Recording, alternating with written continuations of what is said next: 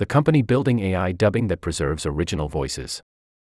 Seamus McAteer is the founder and CEO of SpeechLab, a startup building generative AI for speech to speech translation. Incubated at Andrew Ng's AI Fund and launched in 2022, SpeechLab aims to build an AI dubbing tool for both audio and video that translates speakers' words into another language while still preserving their original voices. The company currently supports the dubbing of English content in Spanish and Portuguese, and of Spanish and Portuguese in English. This interview has been edited for clarity and brevity. How does SpeechLab source material, especially from less used languages, to train its AI language models? We experience a lot of challenges when it comes to sourcing training materials, especially in what we call low resource languages. I'm fortunate to have our co founder, Jayadav Billa, who focuses on low resource languages and built the first Arabic speech recognition system. We use the massive volume of publicly available data in a way that respects copyrights. We also create our own training resources by hiring voice actors so we can get high quality audio to train the generative speech model.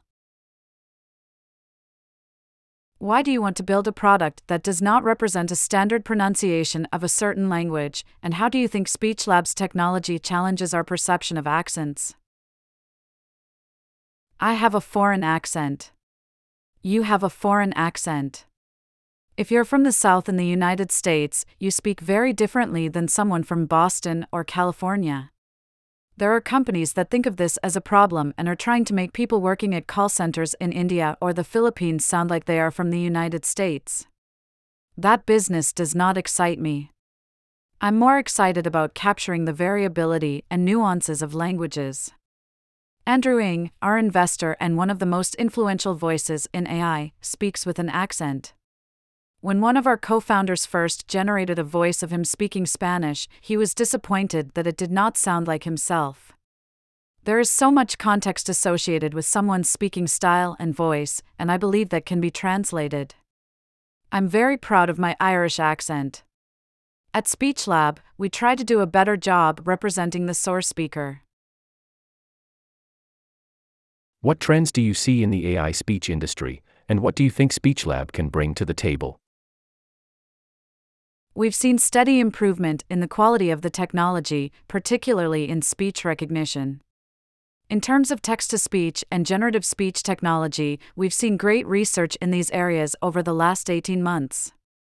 In the near future, I think we'll see a quickening of innovation in text to speech, voice synthesis, and speech synthesis technology. With the ongoing development of machine translation, we believe there's the potential to create something really disruptive, something that makes the world much more accessible to people who speak different languages, and also makes the world much more accessible to people who may rely on the spoken speech for accessibility. Besides Spanish and Portuguese, we are currently working on Mandarin input to English output in training and will introduce Japanese very soon. In Silicon Valley, people tend to focus on EFIGS, English, French, German, Italian, Spanish first, but we prefer to prioritize Asian languages because there is a bigger market potential.